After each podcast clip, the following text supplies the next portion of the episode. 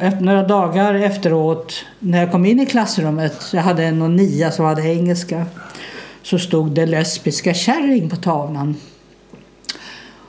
Och då förstod jag att nu har jag typ tio sekunder på mig att bestämma mig. Vad gör jag nu här? Ska jag försöka ducka eller ska jag ta det här nu? Och klokt nog så, så gick jag fram och skrev på tavlan Det måste vara mig ni menar.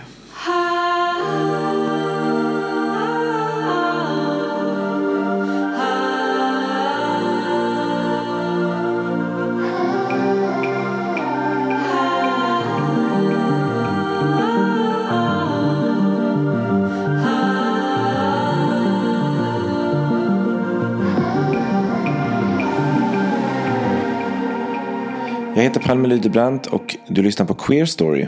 Ett slags samtalsarkiv med olika hbtq-personer om deras historier och erfarenheter.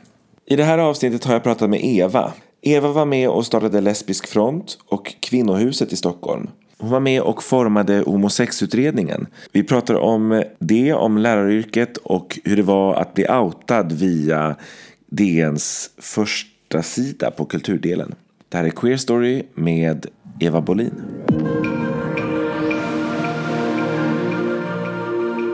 Men jag kan börja nu om du vill, Ja, så får det bli som det blir. Ja.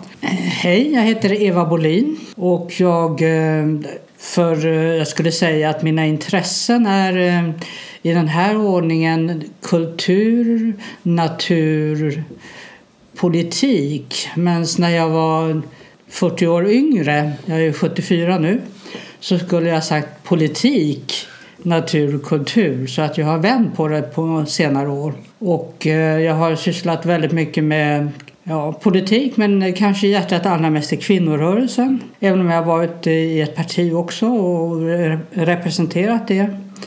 Och jag tror att eh, det här med att jag har en kolonistuga och en trädgård att det också är något som präglar mig mycket. Men jag brukar tycka om att eh, gå på bio, träffa folk, sitta och prata, eh, gå på teater, utställningar och så vidare.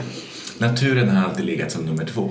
Den inte... Ja, den, är den har legat stadigt men kultur och politik har bytt plats så att säga. Det väl också har med åldern att göra. Man är mycket stöddigare när man är ung och vet mycket mer hur saker ska funka. Man har ju väldigt bestämda åsikter då antagligen. Och nu har man förstått att man måste börja kompromissa. Och kompromissa i och för sig kanske inte alltid så dåligt om man ska också komma framåt. Nej, det är ju så att vär, världen är ju inte svartvit. Du var med och startade Lesbisk front. Det stämmer. Hur gick det till? Det gick till så att vi var egentligen en eh, arbetsgrupp inom RFSL som hette Victoria. Och det var kvinnorna, det var tjejerna. Och att vi hette Victoria var att vi visste att hon ansåg att det kunde inte finnas lesbiska för kvinnor hade inte något sexliv överhuvudtaget. Och för att reta henne så kallade vi oss för Victoria.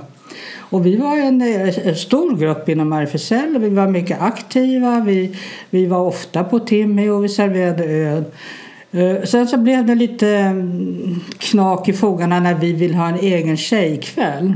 Vi ville att en av kvällarna skulle bli för bara tjejer. För att det var alltid, alltid på den tiden många fler killar som kom. Så vi drunknade lite grann i RFSL tyckte vi. Och då blev det lite, det var då det började med lite eh, grus i maskineriet mellan oss och RFSL. Och så till slut så blev det så att vi fann att nej men vi vill jobba med kvinnorörelsen istället. Så vi bröt oss ur, några tjejer stannade kvar i RFSL. Och det är väl de som idag brukar kalla sig Golden Ladies kanske, bland annat. Och några av oss eh, bildade en egen grupp som hette Lesbisk front och hyrde en egen lokal på Hallandsgatan. Och eh, tog kontakt med kvinnorörelsen faktiskt. Det var ju faktiskt så här också att det hade hänt ganska ofta att eh, någon kom och sa sa- på våra möten att ja, jag är här från grupp 8 där jag skulle rapportera ifrån från era möten. Och sen så småningom så visade det sig att, de, att det där var en ursäkt för att komma till Lesbisk front. Att egentligen så, var, så ville de gärna komma till Lesbisk front men det, första gången så, där, så var det liksom lite behändigt att säga åh, jag bara är här från, eh, från Grupp 8 eller Svenska kvinnors vänsterförbund. Jag ska bara rapportera. Men så, väldigt många kom ju att eh, komma tillbaka till Lesbisk front och förbli där. Och, och när är det här? Vi pratar om 72, 73, 74. Mm. Och jag tror att eh, Lesbisk front bildades då att vi tågade ut, att vi gick ut och skaffade egen lokal. Giss. Om det inte var 74, jag skulle säga 75. Mm. Möjligtvis 74, jag vet inte. 75. Vad blev, vad blev liksom reaktionerna på att ni... Äh, väldigt lite. Ja. Äh, det står ingenting om det i RFSLs protokoll. Det är som att vi... Mm, de brydde sig inte. Jag vet inte. Det står väldigt lite. Karin Lindekvist har kollat det där. Hon säger att det gick väldigt obemärkt förbi vad det gällde bögarna. De brydde sig noll och ingenting om att vi försvann. Mm. men jag har hört talas om, men det här förnekar Kjell Rindar, det här är inte sant. Men jag minns det som att de var, de var tvungna att stänga Timmy när vi just hade gått ut för det fanns ingen personal som serverade öl. Aha. Och det där med öl var också någonting som man eh, vände emot oss. Så att vi, vi, vi köpte inte lika mycket öl. Det var en anledning till att det inte kunde vara tjejkväll för det, man sålde inte lika mycket öl då. Och inte så att vi inte drack öl, men vi kanske hade inte lika gott om pengar, vad vet jag.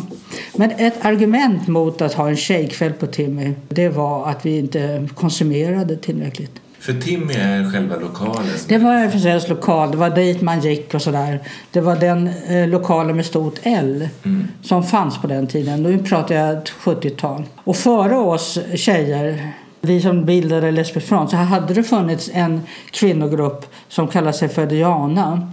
Men när jag kom till RFSL då hade de just tågat ut därifrån och eh, eh, träffades hemma hos varandra. Så eh, de som var före mig vet inte jag någonting om.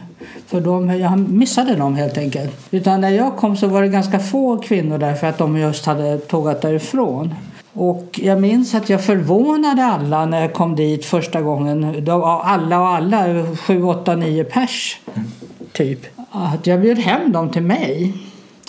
Och eh, så småningom fick jag veta att det där var något nytt, en ny generation. För att som lesbisk kvinna före mig, före min tid, så skulle man inte bjuda hem alla hem till sig utan man skulle hitta någon som man liksom, verkar vara mer hålla handen två och två. Mm. Att när vi kom på 70-talet så var det mer att vi, att vi bjöd hem alla och ville ha en grupp och ville ha möten och ville göra någonting. Vi ville inte träffa någon, någon käresta som vi satt hemma och höll handen med bara. Så jag har fått veta att jag startade en ny era där på eh, klubbtimme bland tjejerna. Att jag, jag bjöd hem alla. Men hur kändes det då att få veta det? Ja, jag tänkte jag var väl egentligen, vi som kom där var kanske lite grann en ny generation. Jag tror att det med de äldre dianerna hade varit diskussion om man skulle ha gardinerna för eller gardinerna öppna. Och för oss var det eh, liksom, naturligtvis skulle man dra bort gardinerna så att folk kunde titta in. Vi kanske hade hade det lite bättre eh, förspänt psykologiskt därför att vi hade upplevt 60-talet att man skulle göra uppror och eh, Wall Street Nej, Wall Street, vad dum jag är. Vad hette den där? Stonewall. Stonewall hade ägt rum. Att det, började, det hade ju börjat röra på sig bland många, bland svarta. Så vi hade en fördel där att vi var lite mera, kände oss förmodligen mera fria och mera djärva. Man kände liksom inspiration från det. Ja, precis. precis. För att det sker Stonewall 69, men hur medveten är man om det? ja, det fick, jag, det fick jag väl veta när jag gick med på TIM i och för sig. Mm. Men det, hela, hela samhällsandan var nog annorlunda. Om man skulle jämföra med 50-talet Eh, de som var eh, homosexuella på 50-talet så var nog samhällsandan, man kände att det var saker på G, att folk skulle ändra sig, attityder skulle komma att ändra sig. Det, det var liksom en annan eh, känsla i samhället överhuvudtaget. Mera frihet och sådär, mm. mera göra det som man, som man ville. Att inte vara så konformistisk. Det är häftigt att vara en del av det där tänker jag. Ja, mm. fast det fattar man ju inte då. Nej. Utan då, jo, eh, det, jag måste säga att vi har haft roligt Ja. faktiskt. Även om det har varit mycket att vi har fått kritik från bögar och kritik här och kritik där.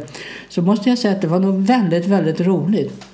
Och det som var viktigt för oss var ju att vi hade, ju, vi hade varit barn på 50-talet och sett de här gräsliga filmerna och, och eh, lesbiska som alltid gick och hängde sig på slutet och var olyckliga och tog livet av sig.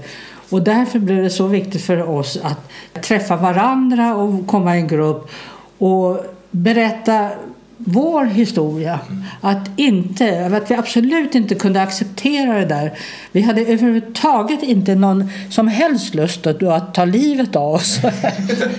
det hade, ingick inte alls i våra planer utan tvärtom så tänkte vi nu ska vi tåga ut på stan och berätta våran historia som vi ska bestämma hur den ser ut. Inte någon läkare eller psykiater ska bestämma den utan den historien ska vi bestämma hur den ser ut.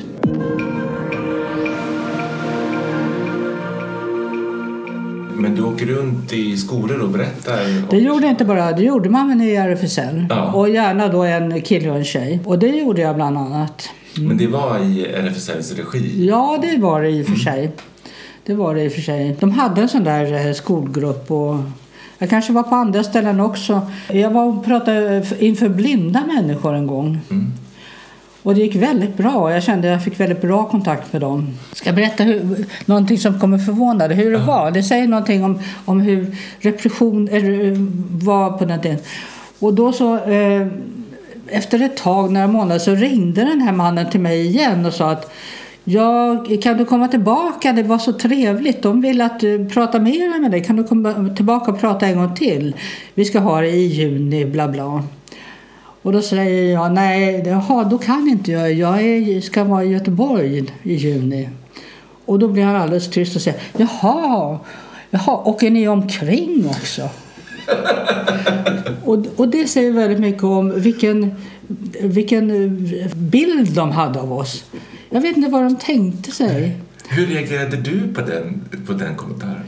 Ja, det minns jag inte. Det här är ett telefonsamtal. Men den, den säger väldigt Det mycket. säger jättemycket. Det säger väldigt mycket. Faktiskt. Och vi förväntades väl inte arbeta heller. Vi antagligen, man kan ju säga att det är en komplimang. Att vi, vår kärlek var så underbar så vi behövde inte äta och betala hyran. Men, men så var det ju tyvärr inte. I verkliga livet var vi tvungna att både äta och betala hyran och alltså arbeta.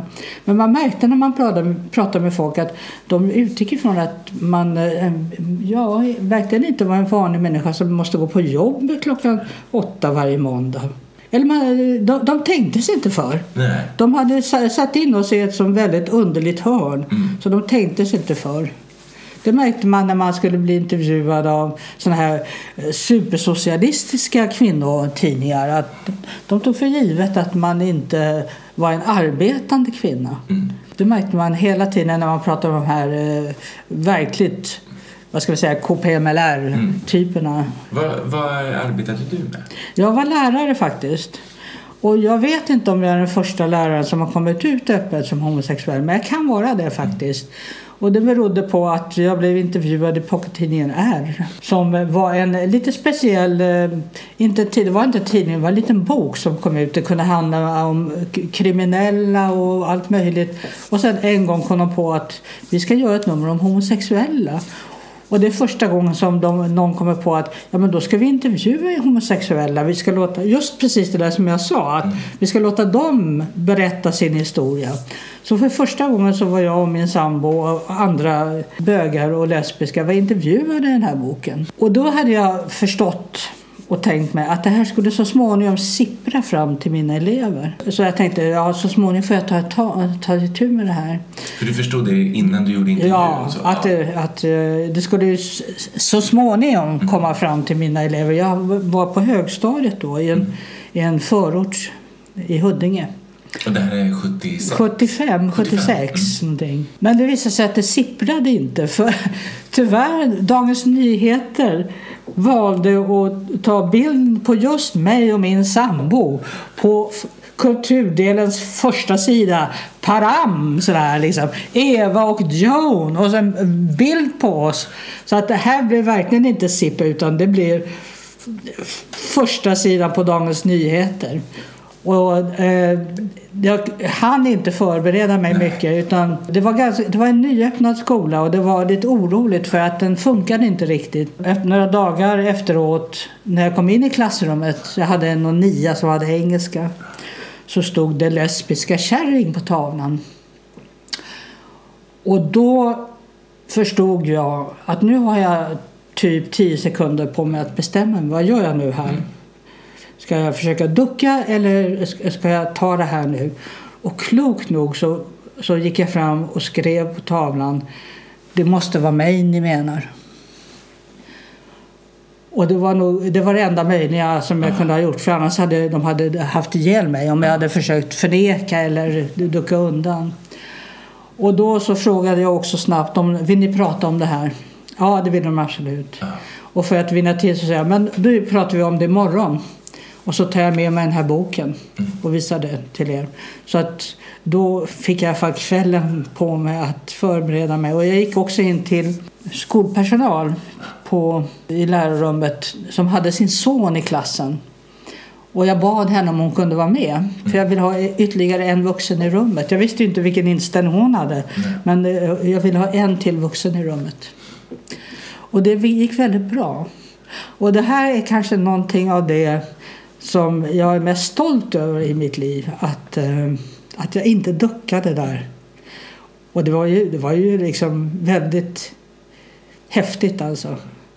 Men jag duckade inte. Och sen så levde jag som lesbisk lärare, öppen, hela mitt lärarliv. Och om det kom, det någon, kom någon ny elev och sa äh, det är du som är lesbisk.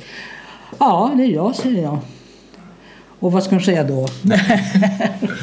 Det var liksom, alla visste, så det var liksom inte...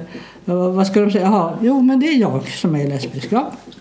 Men det är klart att jag kunde inte... Jag fick ju se till att jag inte var någon riktigt dålig lärare. Jag var ju tvungen att se till att jag var en något sån där okej okay lärare. För att annars så skulle säkert vändas emot mig. Minns du vad liksom kollegiets... Ja, alltså, ja, nej, ja, rektorn gjorde det genast så här. Du får ta, jag gick till honom och det, jag ville prata med honom och det var, var inte ledigt rum så vi fick låsa in oss på toaletten faktiskt. Och då, fick han, då sa han bara, ja du får ta det naturligt. Det är inget annat att göra. Så att det var bara... Ja, det var nog ingen som... Jag vet inte om alla stöttade mig sådär eh, riktigt öppet. Det var i alla fall ingen som, tror jag, Motarbete. som motarbetade eller sa något negativt. Inte vad jag vet. Nej. Jag överlevde faktiskt. Jag var, jobbade i den där skolan i 13 år. Wow. Ja. Det som, var, det som var knepigare var ju faktiskt det här bakslaget som kom på 80-talet, nämligen aids. Det var ju knepigare. Just i relation till skolan? Eller? Nej, överhuvudtaget i samhället. Du får tänka dig att 70-talet var någonting där vi gjorde den ena framgången efter den andra. Vi, vi gick ut på stan, vi demonstrerade och vi kom i tidningar, vi blev intervjuade och det blev bättre och det blev bättre och det blev bättre. Man kunde bara se en raka vägen hur vi skulle liksom få det bättre och bättre i samhället. Och så blev det det här otroliga bakslaget. Som ju kostade också väldigt mycket liv. Mm. Det får man inte glömma. Men över, överlag så blev det ett stopp på allt. Ja, det blev stopp några år mm. för oss homosexuella. Jag tänker att man pratar väldigt eh, nu ja. så pratar man ganska ofta om den tiden och man pratar väldigt mycket om hur det drabbade just homosexuella män. Ja. Hur var den tiden för dig? Ja, eh, alltså i början så, så visste man inte hur, jag visste inte hur jag skulle hantera det. Det var några veckor som man vågade nästan inte öppna morgontidningen. Mm. Och då var ändå Dagens Nyheter. För vad skulle stå där egentligen? Det var ju hemskt mycket otäcka människor som uttalade som såg en chans nu att nu har vi dem, nu ska vi hoppa på dem och så vidare. Sen förstod inte jag kanske hur allvarligt det var för bögarna för att jag hade ingen riktigt nära vän bland bögarna. Eh, så att jag förstod inte genast hur allvarligt att de faktiskt dog. För vi, vi lesbiska klarade oss ju i den här epidemin. Det var inte vi som blev drabbade. Men killarna blev drabbade. Så att eh, eh jag var faktiskt med i en eh, statlig utredning som hette Homosexutredningen. Och den hade just blivit färdig. Och där hade vi faktiskt eh, en hel del bra förslag om diskrimineringslagar och samboavtal och allt möjligt. Och den där hela den utredningen den kom precis när eh, aids-debatten började. Och socialministern stoppade den i byrålådan och hon stoppade undan den. Och man förstod att det var ingen som ville ta i den där med tång. Och jag undrade liksom så här, men, men varför gör bögarna ingenting? Men då förstod jag så småningom att de, har, de är upptagna med aids. De är upptagna med att ta hand om sina sjuka kamrater. Och vet du vad jag gjorde då? då, då var LF, det här var 1984-85 tror jag. Då var LF inte så aktiva så då hittade jag på att det fanns något som heter Lesbiska gruppen i Stockholm som inte fanns. Och så skrev jag till socialministern att vi krävde att hon skulle plocka fram den här utredningen och lägga den på bordet och att vi krävde att få träffa henne och det gjorde vi faktiskt också. Hon ville inte. Hon ville inte, men till slut så sa hon ja och vi fick träffa henne klockan nio på morgonen. Det var svårt för oss, för vi jobbade egentligen. Och, alltså, jag kan ju berätta ytterligare en anekdot. När jag ringde till hennes, sekret till hennes sekreterare så försökte han ju komma undan. Hon har inte tid, hon har inte tid. Hon hette Gertrud Sigurdsen tror jag hon hette. Och sen försökte han med att du förstår att hon är lite pryd, hon vill inte komma. Och då blev jag så arg. Så då skrek jag på i luren att om socialministern är så pryd att hon inte ens kan prata med oss då tycker jag hon ska byta departement, skrek jag i luren. Och så slängde jag på den där luren. Jag blev verkligen arg. Och då dröjde det fem minuter så ringde han och hon kommer. Han, han, hon måste ha hört, hon satt nog bredvid och hörde och förstod eh, hur, hur illa det var sagt det där. Vadå, skulle vi knulla framför podiet? Eller vadå? Ja. Liksom, det, var, det, där, det var ungefär som det där med åker ni omkring också. Ja. Och vad minns du om det mötet? Det blev jättebra. Ja. Det var klockan nio och jag raggade tjejer förstås. Och det var på RFSLs lokal. Och eh, jag tyckte vi fick fram bra saker och hon plockade fram utredningen och eh, det blev genomfört minimum. Minimum, jag kommer inte riktigt ihåg nu. Det, alltså, det egentligen så ville vi ha en diskrimineringslag och det som genomfördes var att, att i affärsidkare får, får liksom, hyresvärdar och affärsidkare får inte diskriminera. Men av hänsyn till alla religiösa då så skulle man inte ha samma diskrimineringslag som gällde i alla situationer. Men hon, hon, eh, det blev minimum mm. som gick igenom. Och sen dröjde det faktiskt nästan till 90-talet, tror jag, 89-90 innan resten av de här förslagen gick igenom. Så att det blev en eh, diskrimineringslag och sambolag och sådär. Det som min generation kanske inte förstår Nej. är ju också att det är ju en skräckpropaganda ja. som är ja. Eh, det är annonser, det är liksom med stora löp där det står ja. liksom din fru kan vara nästa. Och, det, är, det är skräck. Och då kopplar man ju det väldigt mycket till homosexuella män. Men det är ju fortfarande den homosexuella identiteten, tänker jag, som man attackerar. Ja, därför att de ville det. Många religiösa grupper eh, tyckte det här var mums. Mm. De tyckte det var jättebra.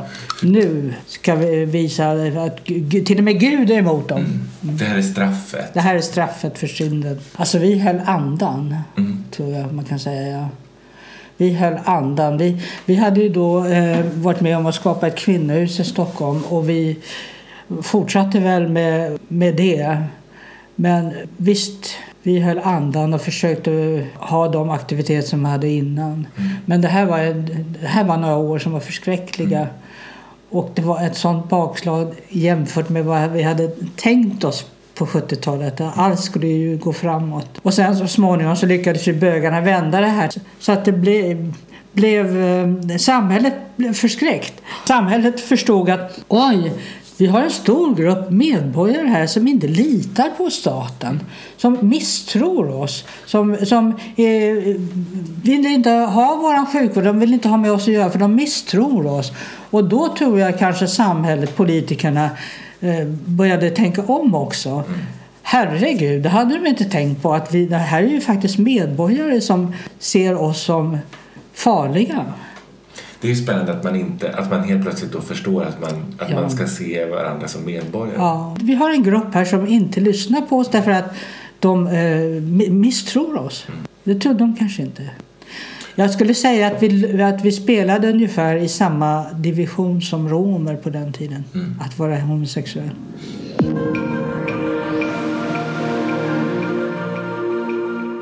Om vi då hoppar tillbaka till kvinnohuset. För du är med och startar Mm. Ja, det. visst. Ja. När är det? Ja, det, jag tror att vi flyttade in... Det var ett eh, bakslag där, 78. Kan det vara så att december 78 och att han blir 79 ganska fort? Men där blev vi ju borttrollade av Socialdemokratiska partiet. Det var så här att vi hade lyckats få det till att många kvinnogrupper skulle samverka. Och vi hade hittat ett väldigt bra hus på Svartensgatan. Och Grupp 8 var med och Svenska kvinnors vänsterförbund var med och någon till. Kvinnobulletinen och sådär och så Lesbisk front. Det visade sig att de politiska partiernas kvinnoförbund, de ville inte, de var inte beredda på detta.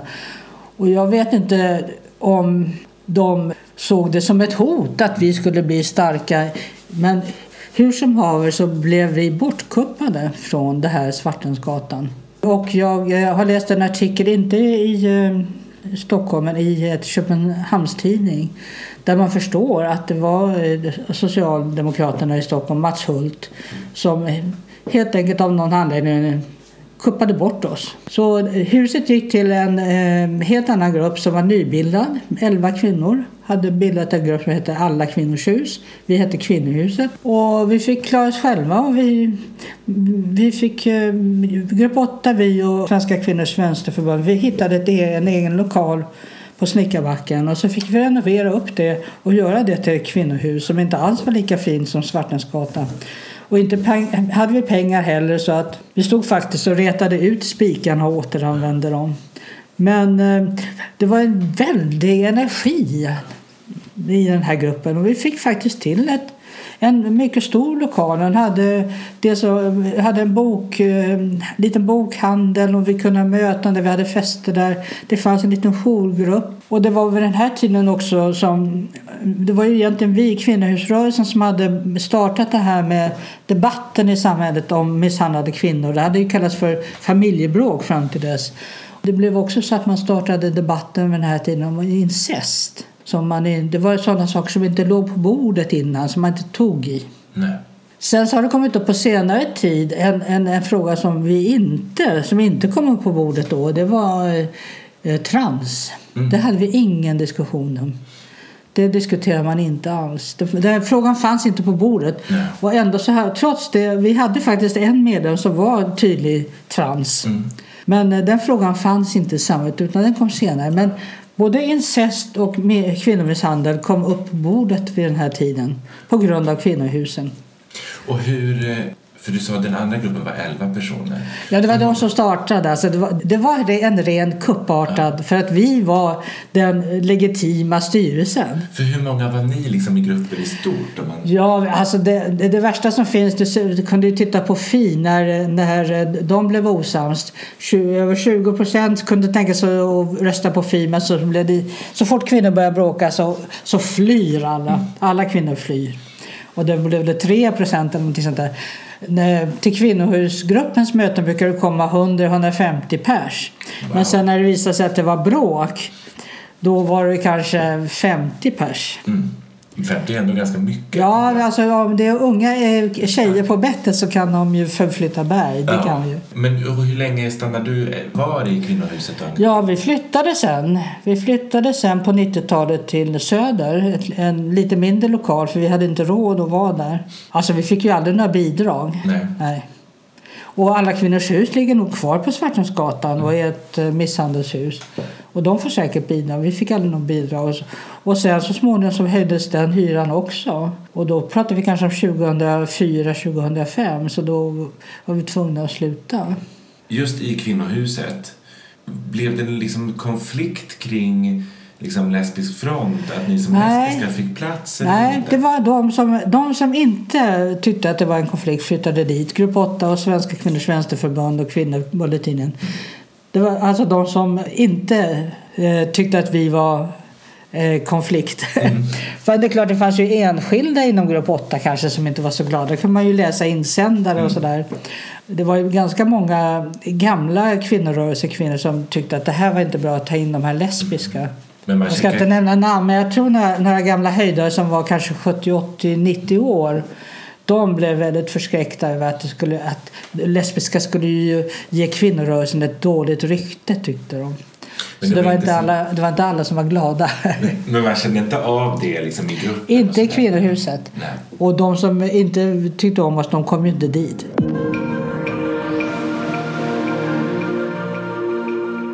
För det tänker jag... Men det där tycker jag var väldigt synd, för det hade nog varit ett lyft för Sveriges kvinnor. Att eh, Sveriges kvinnorörelse hade samlats i detta stora hus på Svartengatan och börjat samarbeta. Det hade varit ett sånt lyft som bara pong punkterades där i ett pennstreck från, en, från ett borgarråd. Ja, när man går samman är man ju stark. Ja, Då kan man ju verkligen förändra. Men, och vi var lite inne på det just med, eh, med transinkludering. För det blir Ja. en stor diskussion runt Det, det kom så 2000-talet. småningom. Ja, den kom så småningom. Var du eh, med liksom i den eh, Nej, jag- liksom diskussionen? Nej.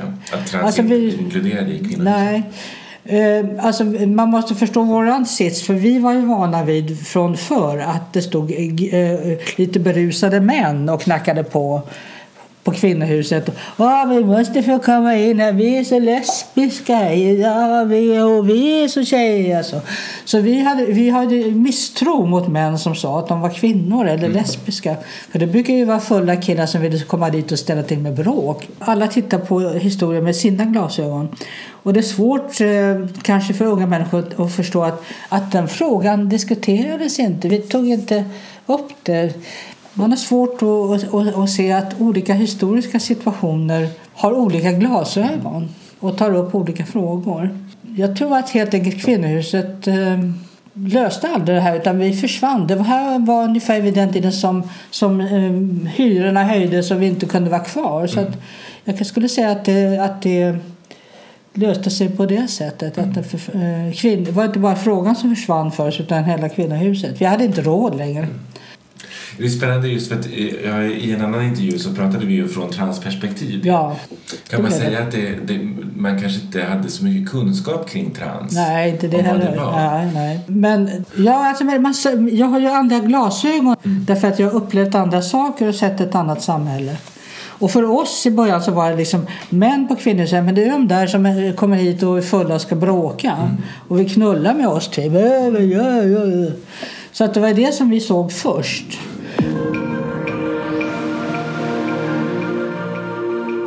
Hur var din uppväxt?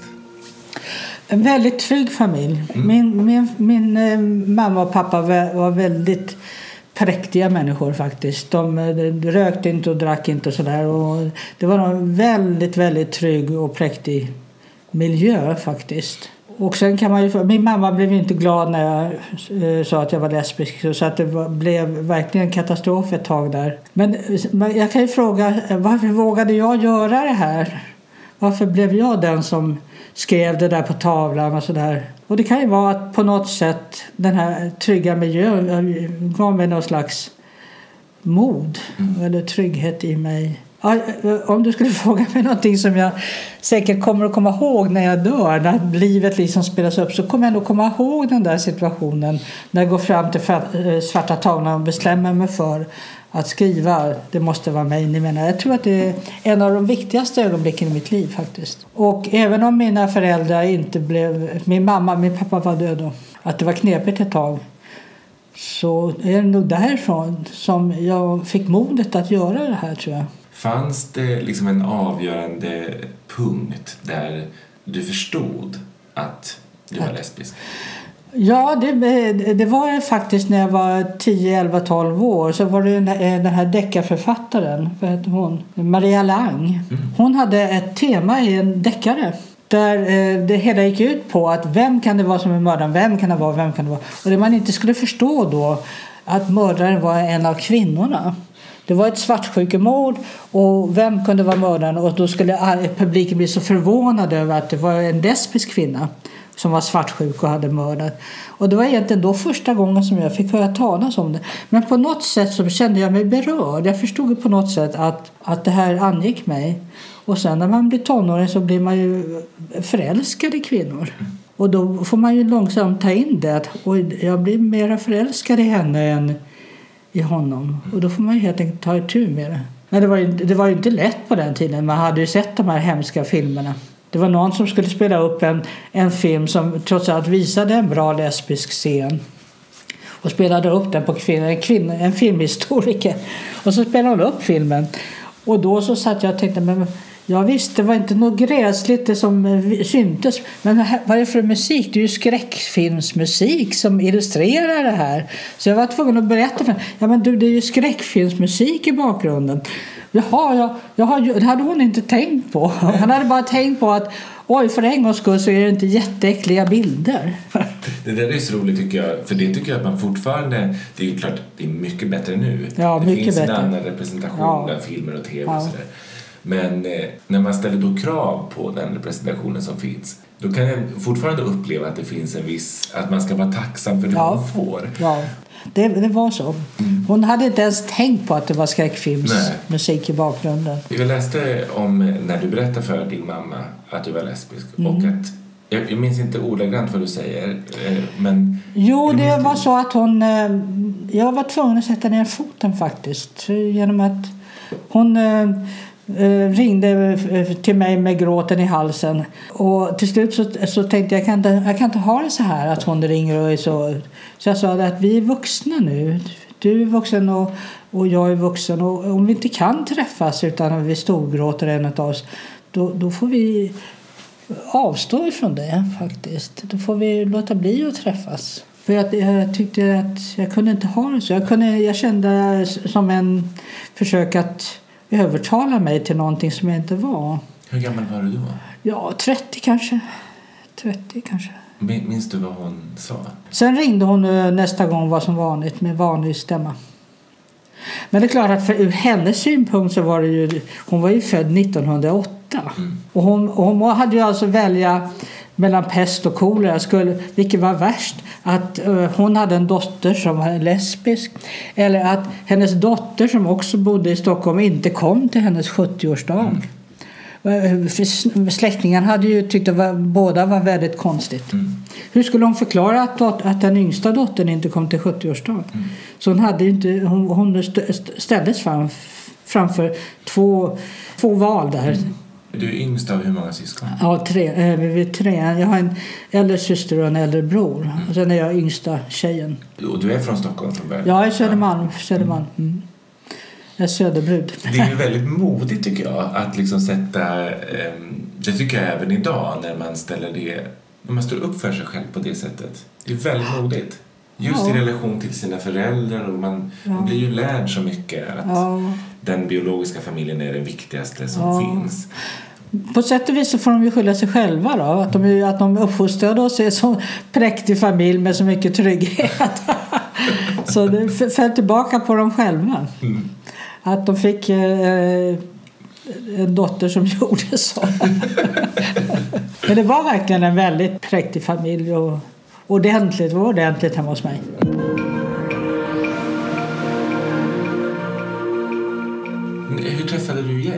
Joan. Joan, förlåt. Joan. Mm. Hur träffade du Ja, Joan? hon var en av de, Hon kom till eh, Timmy. Hon kom till Timmy tillsammans med en annan amerikanska. Och de var från grupp 8. och sen så kom de ju tillbaka. Men John eh, satt och var från grupp 8 första gången hon kom till Timmy. Mm. Skulle rapportera vad som hände där. Hur blev det liksom, minns du? Jag vet inte. Vi, jag, vi träffades mer och mer. Och sen till slut så ringde John och sa att hon hade chansen att få en kolonistuga på Söder. Och skulle hon ta den? Och då skrek jag ju, "Du, den tar du bara. Mm. Och sen så träffades vi där och slutligen kom vi fram till att, men hörru du, förr i tiden så brukade vi ringa och säga att jag kommer ikväll till kolonistugan. Har du tänkt på att numera så ringer vi och säger jag kommer inte ikväll? Och då så, så konstaterade vi att ja men då är vi kanske ihop nu då. Ja, ja vi är väl ihop då. Om man, ska, om man ringer och säger att man inte ska komma då är vi, då är vi ihop. Så vi, ja okej, och, så, och så, så har det förblivit och vi har inte givit några andra löften och vi har inte sagt någonting mer om det utan vi, efter 50 år så är vi fortfarande ihop typ. Så- Så helt enkelt. Så vi har inga ringar eller löften eller någonting. För när var det med? Ja, det var här nu 75, 74-75. Det var det. På den tiden så började vi, då hade ju den här Lesbisk front börjat och vi började ta kontakt med kvinnogrupper i Köpenhamn och Oslo. Man åkte och hade seminarier med lesbiska i Köpenhamn och Oslo och Göteborg. Och det var ju häftigt för att det var ju en ankdamm i Stockholm, den lesbiska communityn var en ankdamm. Så det var så härligt att, att eh, komma till Köpenhamn och så kom det ytterligare tjejer så till slut så var det liksom, man kunde se he, hela dansgolvet fullt med tjejer som dansade. Det var inte oss förunnat i Stockholm eller i Göteborg utan det var först när vi alla kom samman, Oslo och det var först då som vi kunde känna stora och gud vad många vi är och sådär. Och det, vi var många då. Och det är ju häftigt, den Ja, känslan. den första gången man ser det, ett helt dansgolv fullt med lesbiska tjejer, det är en häftig grej. Mm. Det är som att man får en plats på jorden. Ja, just det. Vi är inte några enstaka, utan vi är många här. Liksom. Vi kan ändra på saker. Mm. Hur, eh, hur ser ditt liv ut idag? Ja, jag bor här i ett kollektiv. I, jag har faktiskt nyss lämnat Söder, det gick bra. jag var rädd för att det, jag skulle sakna, men jag har kolonistugan kvar på Söder. Och så eh, är det mycket koloni med trädgård där, vänner, att eh, delta i kollektivhuset här, träffa kompisar, gå på utställningar och det, är ganska likt faktiskt. Fast nu har jag blivit äldre. Men jag har inte fått några krämpor än så att jag har inte eh, behövt inskränka livet på något sätt ännu. Ja, jag är väldigt glad för att Nationalmuseum öppnar just nu. Och den här stadsmuse- sta, Stockholms stadsmuseum tycker jag också om. Det irriterar mig att de är stängda så länge. De två har jag alltid tyckt om. faktiskt. Så tycker jag om att gå på bio, på någon teater. Jag hör lite dåligt så att jag blir väldigt irriterad när jag inte hör på Dramaten och Operan och sådär. Det blir jag. Men de får försöka skärpa sig och ha bättre slingor där. Och och då får de skriva på sin hemsida tycker jag vilka platser ska man eh, försöka sätta sig på om man eh, måste lyssna genom slinga. För nu kan det vara så himla olika. Man kan sitta och inte höra en pjäs och nästa gång sitter man på något annat ställe i salen och då hör man. Så det därför borde de skär- skärpa sig och tänka på tycker jag.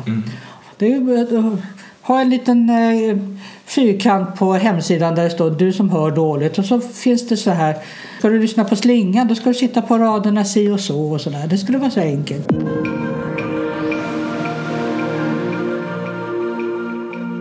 Nämnde lite kort att du är knuten till ett parti. Ja, jag har faktiskt varit med i vänstern för länge sedan.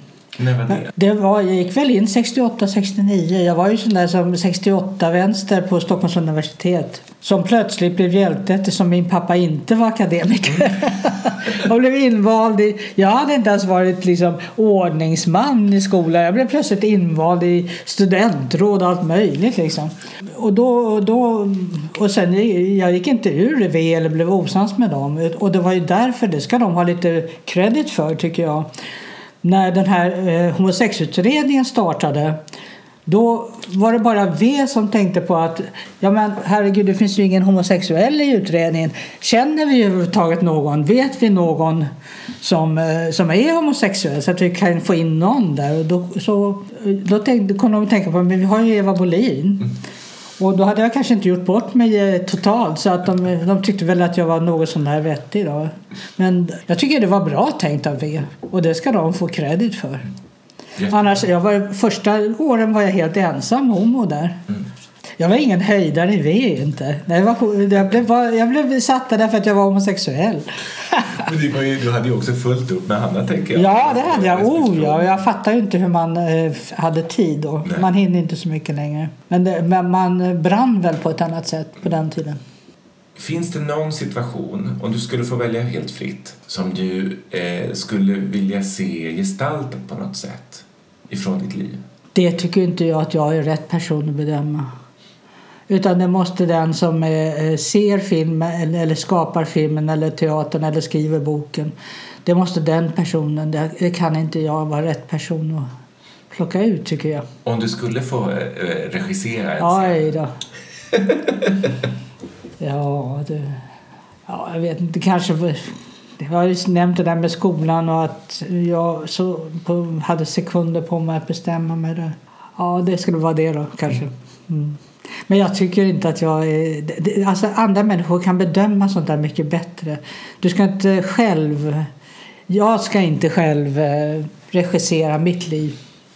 Det ska någon som tittar på det utifrån göra. Och om du skulle få träffa den där 11-åringen som, som förstår. Som, ja, som läser boken. Ja, ja. Deckaren. Förstår. Vad, skulle, du, skulle du vilja ge ett råd eller vad skulle du liksom skicka med den personen nu med din erfarenhet? Right on sister. jag skulle bara ja, säga så. Mm. Tack snälla du för att jag har fått prata med dig. Ganska bra slut.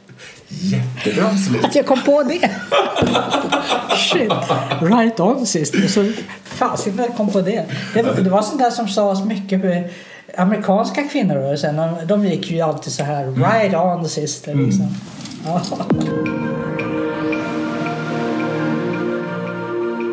Om du vill komma i kontakt med mig och den här podden så gör du det bäst genom att mejla på queerstorymail@gmail.com. Gå in på Instagram, följ podden där under queerstorypod. Musiken är gjord av Anna Nordenström och Ilon Weide. Grafiken av Michelle Hammenfeldt. Jag heter Palme Rydbrand. Stort tack för att ni har lyssnat. Tack!